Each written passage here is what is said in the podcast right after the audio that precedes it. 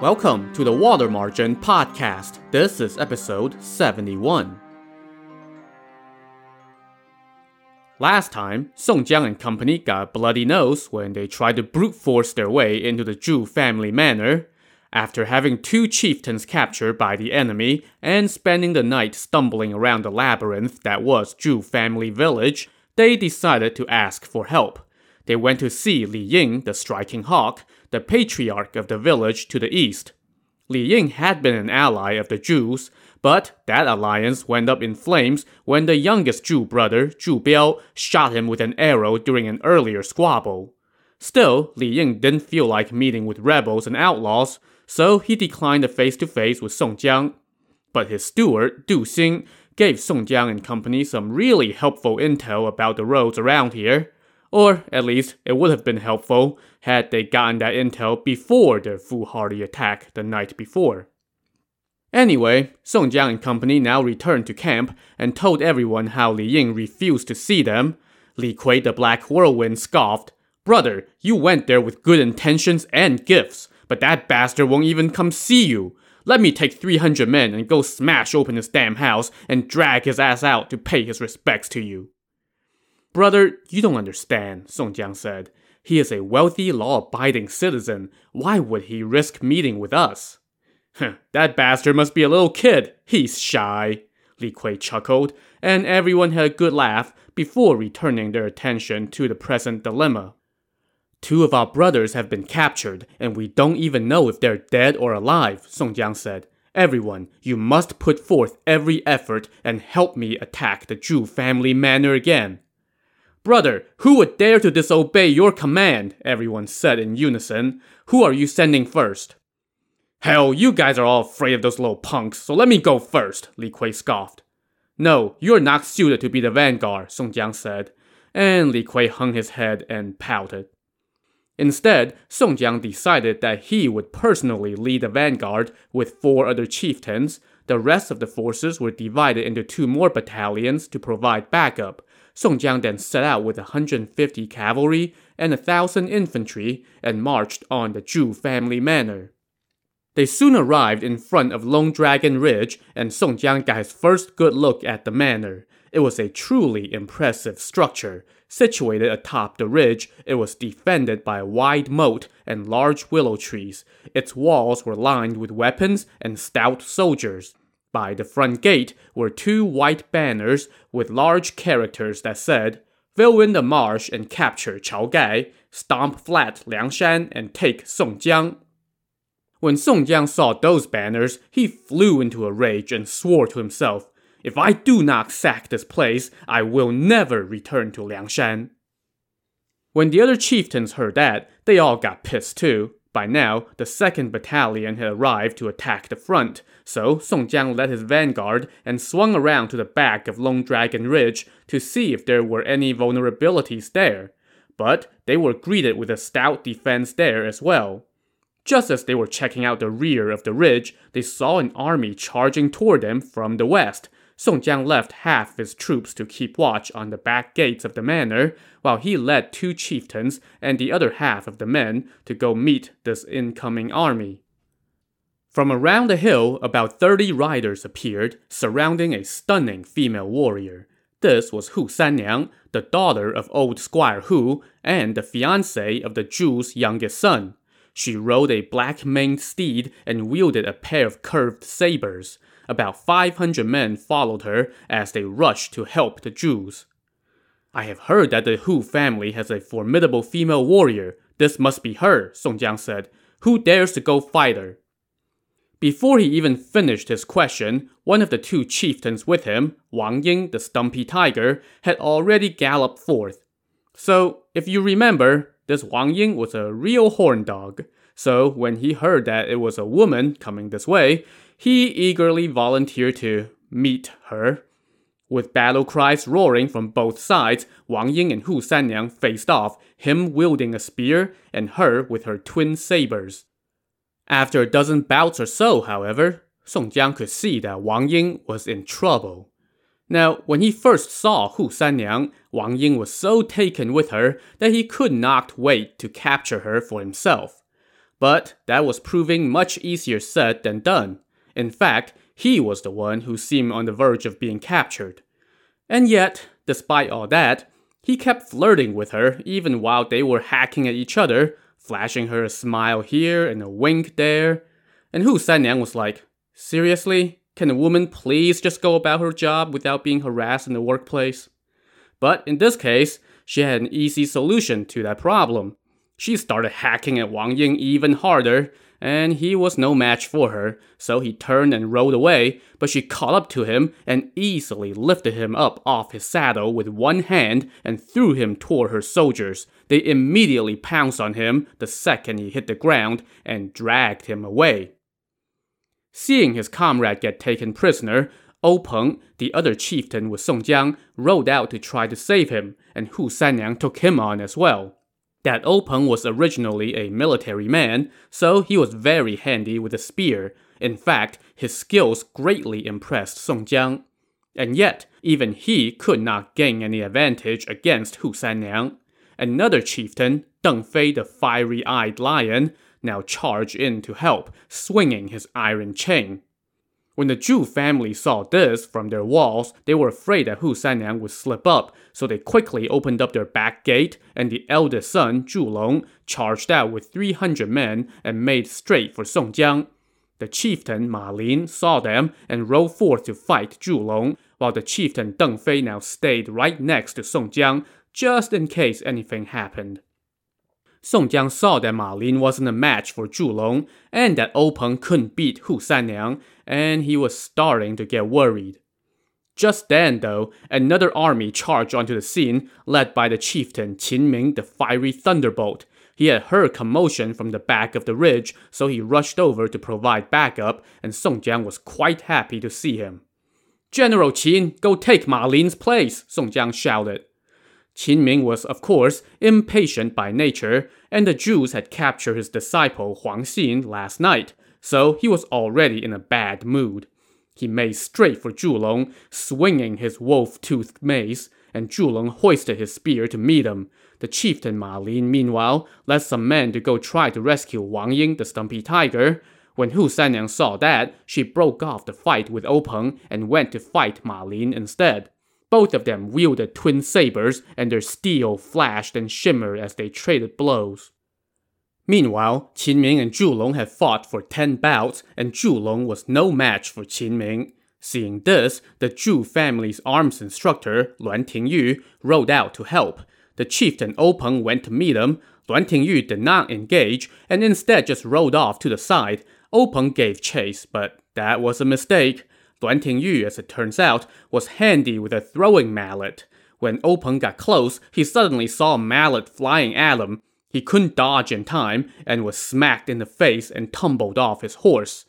The chieftain Deng Fei hollered for his men to go save Ou Peng while he engaged Luan Tingyu. The bandit lackeys helped Ou Peng back on his horse. Meanwhile, the eldest Zhu brother, Zhu Long, gave up the fight with Qin Ming and ran, and Luan Tingyu took his place. He and Qin Ming fought for 20 bouts and were evenly matched. After a few more exchanges, Luan Tingyu turned and retreated, and Qin Ming gave chase. Luan Tingyu galloped into some tall grass, and Qin Ming followed. Unfortunately for Qin Ming, this was a trap. Just as he rode into the grass, a wire was pulled up in front of him, tripping up his horse. A swarm of men immediately converged on Qin Ming and subdued him. Seeing this, the chieftain Deng Fei rushed over to help Qin Ming, but when he saw more tripwires, he quickly halted and tried to turn back. But it was too late. Cries rang out from all around him, and soon he found himself snagged by a barrage of hooks on ropes flung in his direction, and the Zhu family's men captured him as well.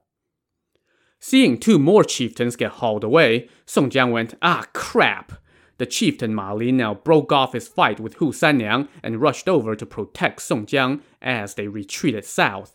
Behind them, the combined forces of the Zhu and Hu families gave chase. Ahead of Song Jiang, the road came to a sudden dead end. He thought he was done for, but just then, about 500 men appeared from the south, led by the chieftain Mu Hong the Unrestrained. From the southeast came another 300 some men, led by Yang Xiong and Shi Xiu, the guys who started this beef with the Zhu family. At the same time, from the northeast came another force, led by Hua Rong the archer. All these guys were top-notch warriors, so Song Jiang was quite happy to see them. They converged and made straight for the Zhu family forces, which were led by Zhu Long the eldest son and Luan Tingyu the arms instructor. Seeing the tide of battle turning yet again, the Zhu family was worried that their guys would take a beating, so while the middle brother Zhu Hu guarded the back door, the youngest brother Zhu Biao led 500 some men and charged out to join the fight. The two sides scrummed behind the ridge. Meanwhile, the Liangshan chieftains Li Jun, the river dragon, Zhang Heng, the boat flame, and Zhang Shun, the white streak in the waves, tried to swim across the moat, but they were repelled by a barrage of arrows. The rest of the Liangshan forces could only shout from the opposite bank. As the scrum dragged on, it was starting to get dark. Seeing this, Song Jiang told the chieftain Ma Lin to escort the injured chieftain Ou Peng out of the village first, and then he told the bandit lackeys to ring the gong to signal retreat, and all the Liangshan forces now fell back, fighting as they went. Song Jiang personally rode through the melee to make sure everyone was going the right way, but suddenly he saw Hu Sanniang galloping toward him. He had no chieftain around to protect him, so he turned and rode off toward the east, Hu Sanniang gave chase, and she was closing rapidly. But just as she was about to strike, someone roared from the hill up ahead. You trollop! Leave my brother alone! This was none other than Li Kui the Black Whirlwind, accompanied by about 80 lackeys as he stomped toward Hu Sanniang. Seeing the throng of enemies coming toward her, Hu Sanniang dashed off toward some woods. But just then, from those woods emerged about a dozen riders, led by Lin Chong the Pantherhead. Stop, you trollop! Lin Chong shouted. Hu Sanyang spurred on her horse and hoisted her sabers as she made for Lin Chong. Lin Chong raised his spear to take her on. Before they had reached ten bouts, Lin Chong gave Hu Sanniang an opening, enticing her into taking a big hack at him. He parried her blow with his spear, and in the same moment, he reached over and lifted her up off her saddle, a move that drew a shout of approval from Song Jiang. Lin Chong told his men to tie up Hu Sanniang, and then he rode over to check on Song Jiang. Song Jiang now told Li Kui to go meet the rest of the Liangshan forces as they were retreating and tell them to regroup outside the entrance to the village and that they must not linger on the battlefield now that darkness was descending. While Li Kui stomped off, Lin Chong escorted Song Jiang out of the village along with their prisoner Hu Sanniang. While the Liangshan forces rushed out of the village, the Zhu family forces returned to their manor, leaving behind countless dead in the village. In this one fight, they had captured two more chieftains, Qin Ming and Deng Fei, and their allies the Hus had captured another, Wang Ying, which they promptly handed over to the Zhu family. The Zhus put all these chieftains into prisoner carts. Once they captured Song Jiang, they would take them all to the capital for rewards. Outside the village, Song Jiang and the Liangshan forces set up camp for the night, he then dispatched four chieftains, along with 20 veteran lackeys, to take Hu Sanniang up to Liangshan. Put her in the care of my father, and then report back, he told them. Once I get back to the stronghold, I will deal with her. Now, all the chieftains just figured that Honorable Brother Song wanted that woman for himself, so they made sure to treat her gently on the way. They also put the injured chieftain Ou Peng on a cart and took him back to Liangshan to recover. Once they left, Song Jiang sat up in his tent all night, worried and annoyed.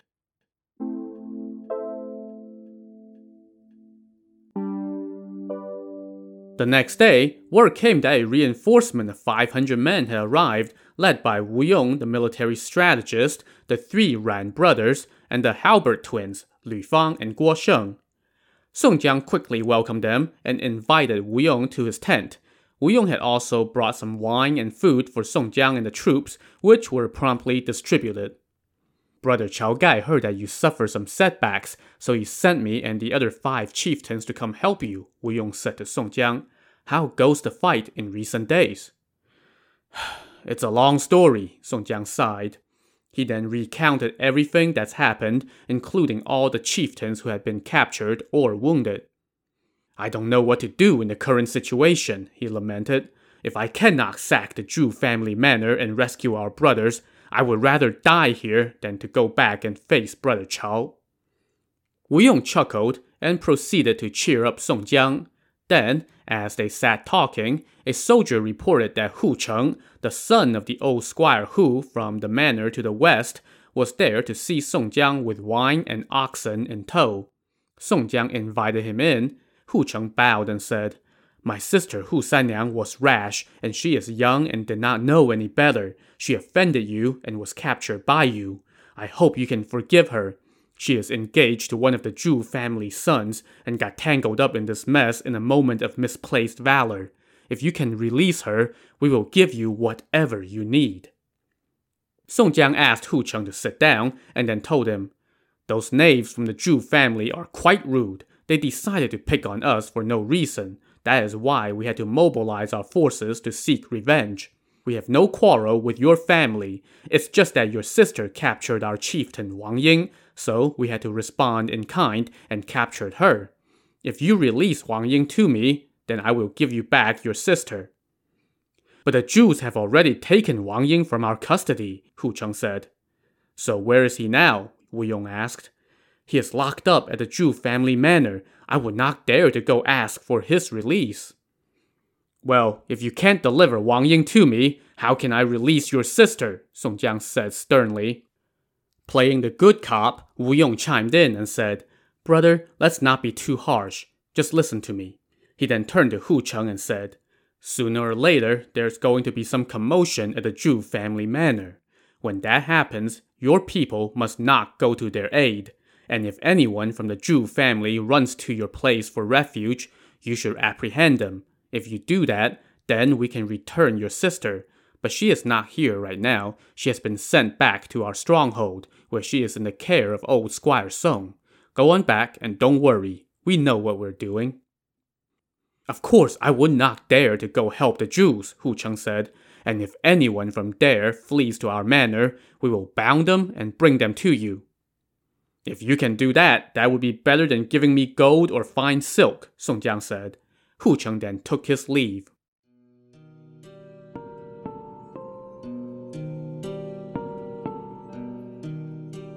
A couple days later, the sentries at the back door of the Zhu family manor saw a group coming toward them in the distance. As the group neared, the sentries could see that they were carrying banners that said, Major Sun Li of Dengzhou Prefecture. The sentries quickly reported this to their masters. When the arms instructor Luan Tingyu heard this, he told the Zhu brothers, That Major Sun Li is my sworn brother. We studied martial arts together under the same master when we were kids. I don't know what he's doing here, though.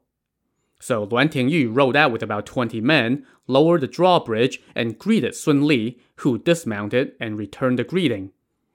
Brother, you are stationed at Dengzhou, so what are you doing here? Luan Tingyu asked. The High Command has transferred me to Yunzhou Prefecture in this area to guard against the Liangshan bandits, Sun Li replied. We were passing through here, and I knew that you were at the Zhu family manor, so we came to see you. We were going to come to the front door, but we saw a lot of troops stationed outside the front entrance to the village. We didn't want any confrontations, so we swung around and got directions to come to the back door to see you. Luan Tingyu told him, We have been fighting the Liangshan bandits the past few days. We already captured a few of their chieftains. Once we capture their leader Song Jiang, we will take them all to the authorities. It's a gift from heaven to have you transfer here. It's like adding flowers to an embroidery, bringing rain to parch young grass. Sun Li chuckled and said, I may be untalented, but I can help you capture those rogues. Luan Tingyu was delighted and invited Sun Li and his entourage into the manor. Once they changed into fresh clothes, Sun Li and company went to pay their respects to the Zhus. This is my sworn brother Sun Li, Luan Tingyu said to the Zhus as he made the introductions. He was a major at Dengzhou Prefecture. He has been transferred here to defend Yunzhou. The patriarch of the family, Zhu Chaofeng, greeted Sun Li and said, Then it sounds like I am also under your jurisdiction. Oh, I am but a lowly officer. No need for such courtesies, Sun Li said. I will no doubt rely on your guidance. Sun Li now summoned his wife and his brother's wife and told them to go pay their respects to the Zhu family's women. Meanwhile, he introduced his hosts to his entourage, which included three of his brothers, an officer that Yunzhou Prefecture had sent to fetch him, and two other officers who escorted him from Dengzhou Prefecture. The Zhus then busied themselves with throwing a welcome banquet for their new reinforcement. Three days later, sentries reported that Song Jiang and his bandits were marching on the manor again. I'll go capture that crook myself, said Zhu Biao, the youngest brother. He rounded up a hundred some cavalry and rode out. He saw a force of about 500 coming toward the manor, led by a chieftain who was wearing a bow and a quiver of arrows and wielding a spear. This was Hua Rong, the chieftain known for his unrivaled archery skills. Zhu Biao rode forth to take on Hua Rong, and the two of them traded blows in front of Long Dragon Ridge. After about a dozen bouts, neither had the upper hand, but Hua Rong feigned the blow and turned and rode away. Zhu Biao was just about to give chase, but someone in his army alerted him that Hua Rong was quite the archer. Fearing that this was a trick, Zhu Biao decided to let Hua Rong go and took his men back inside the manor instead, and Hua Rong also left with his troops. When Zhu Biao went back into the rear parlor, Major Sun Li, the leader of the new reinforcements, asked him if he had caught any bandits. There was a guy named Hua Rong in their ranks, Zhu Biao said. He was quite skilled with his spear. We fought for 50 some bouts, but then that rogue ran away. I was just about to chase him, but our men warned me that he was a great marksman, so both sides just fell back. Hearing this, Sun Li said, Tomorrow let me go capture a few of those knaves. They drank and made merry the rest of the night before turning in. The next morning, word came that the bandits were back again. This time, all three Zhu brothers donned their armor and rode out. They could hear the war drums and see the enemy's banners in the distance. Soon, the bandits were lined up for battle. Atop the manor walls sat the Zhu family patriarch Zhu Chaofeng, flanked by his arms instructor Luan Tingyu and the newcomer Sun Li.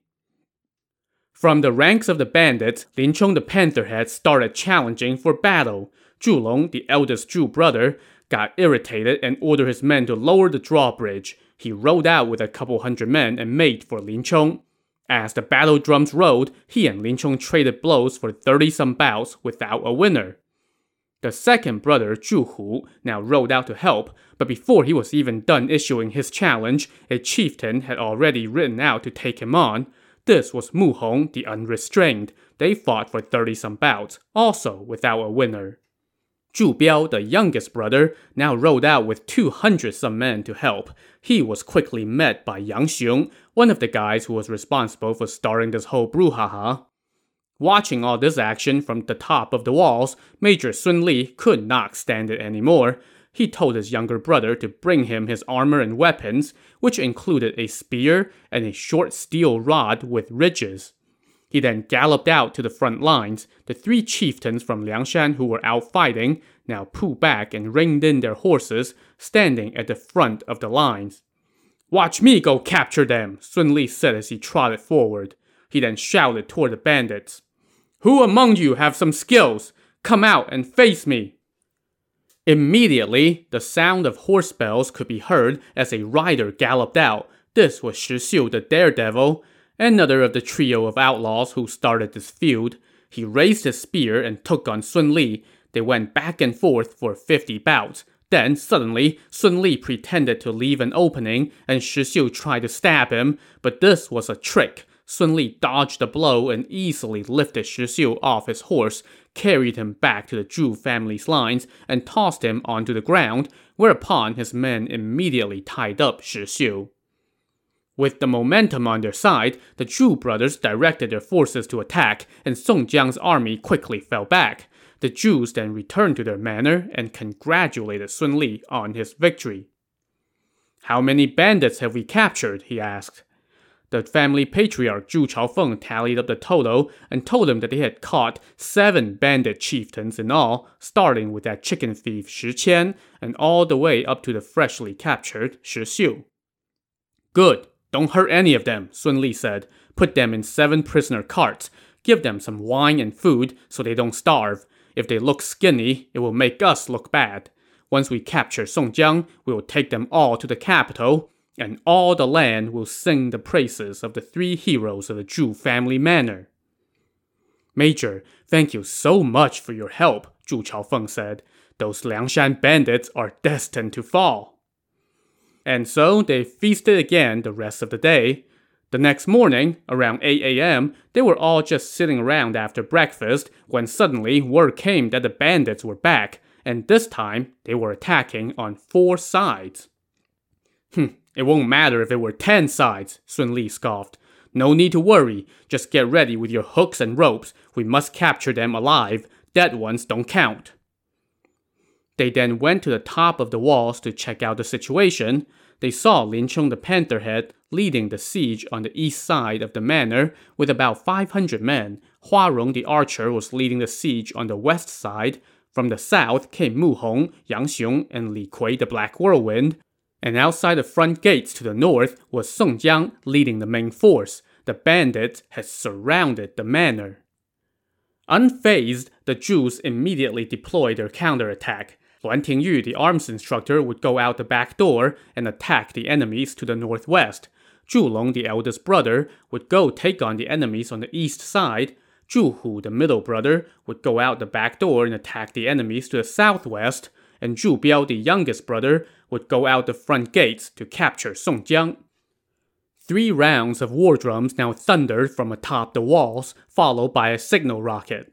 The front and back gates of the manor flung open, and the Zhu's armies flooded out to take on the bandits. But, just as the action was heating up outside the manor, things were literally getting hot inside the estate as well. In fact, when the Zhu brothers turned back to look at their home, they were astonished to see it engulfed in flames and the cries of men being slaughtered. What's going on? To find out, tune in to the next episode of the Water Margin podcast. Also, on the next episode, we take a little trip back in time, so join us next time. Thanks for listening.